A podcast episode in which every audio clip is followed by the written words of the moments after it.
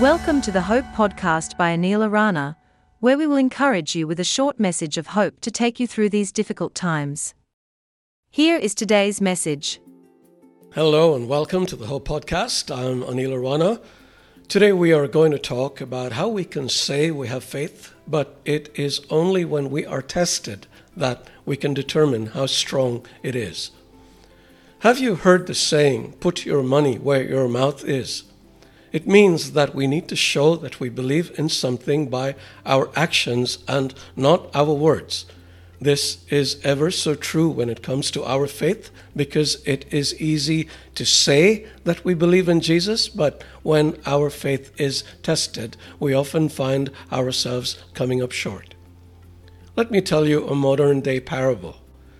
An acrobat named Charles Blondin once walked several times on a tightrope across the Niagara Falls between Canada and the United States as huge crowds looked on him with awe. Once he crossed in a sack, once on stilts, another time on a bicycle. On one occasion, he even carried a stove and cooked an omelette. One day, Charles walked backward, pushing a wheelbarrow. When he got to the Canadian side, he asked his admiring audience, Do you believe I can carry a person across in this wheelbarrow? The crowd enthusiastically shouted that they believed. He smiled and said, Wonderful. Now, who will get in the wheelbarrow for me? How many people do you think volunteered? Nobody. We find parallels when it comes to faith. Jesus healed the sick and drove out demons and worked other assorted miracles when he walked upon the earth.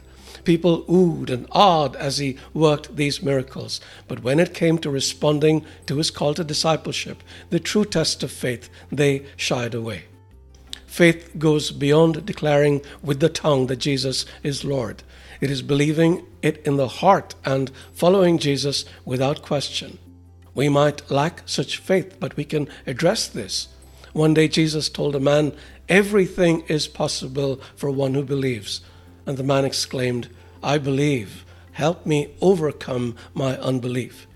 He admitted to having faith, but also acknowledged he had doubt. So, how do we grow in faith? Paul said, Faith comes from hearing the message, and the message is heard through the word about Christ. They didn't have Bibles in Paul's day as we do today. So the message had to be heard as people like Paul proclaimed it. Today, however, Bibles are freely available and we can read the word about Christ.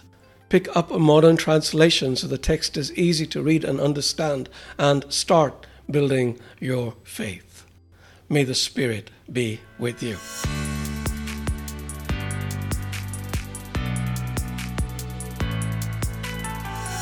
Thank you for listening to the Hope Podcast. If you enjoyed it, please share it with your friends and bless them. See you soon.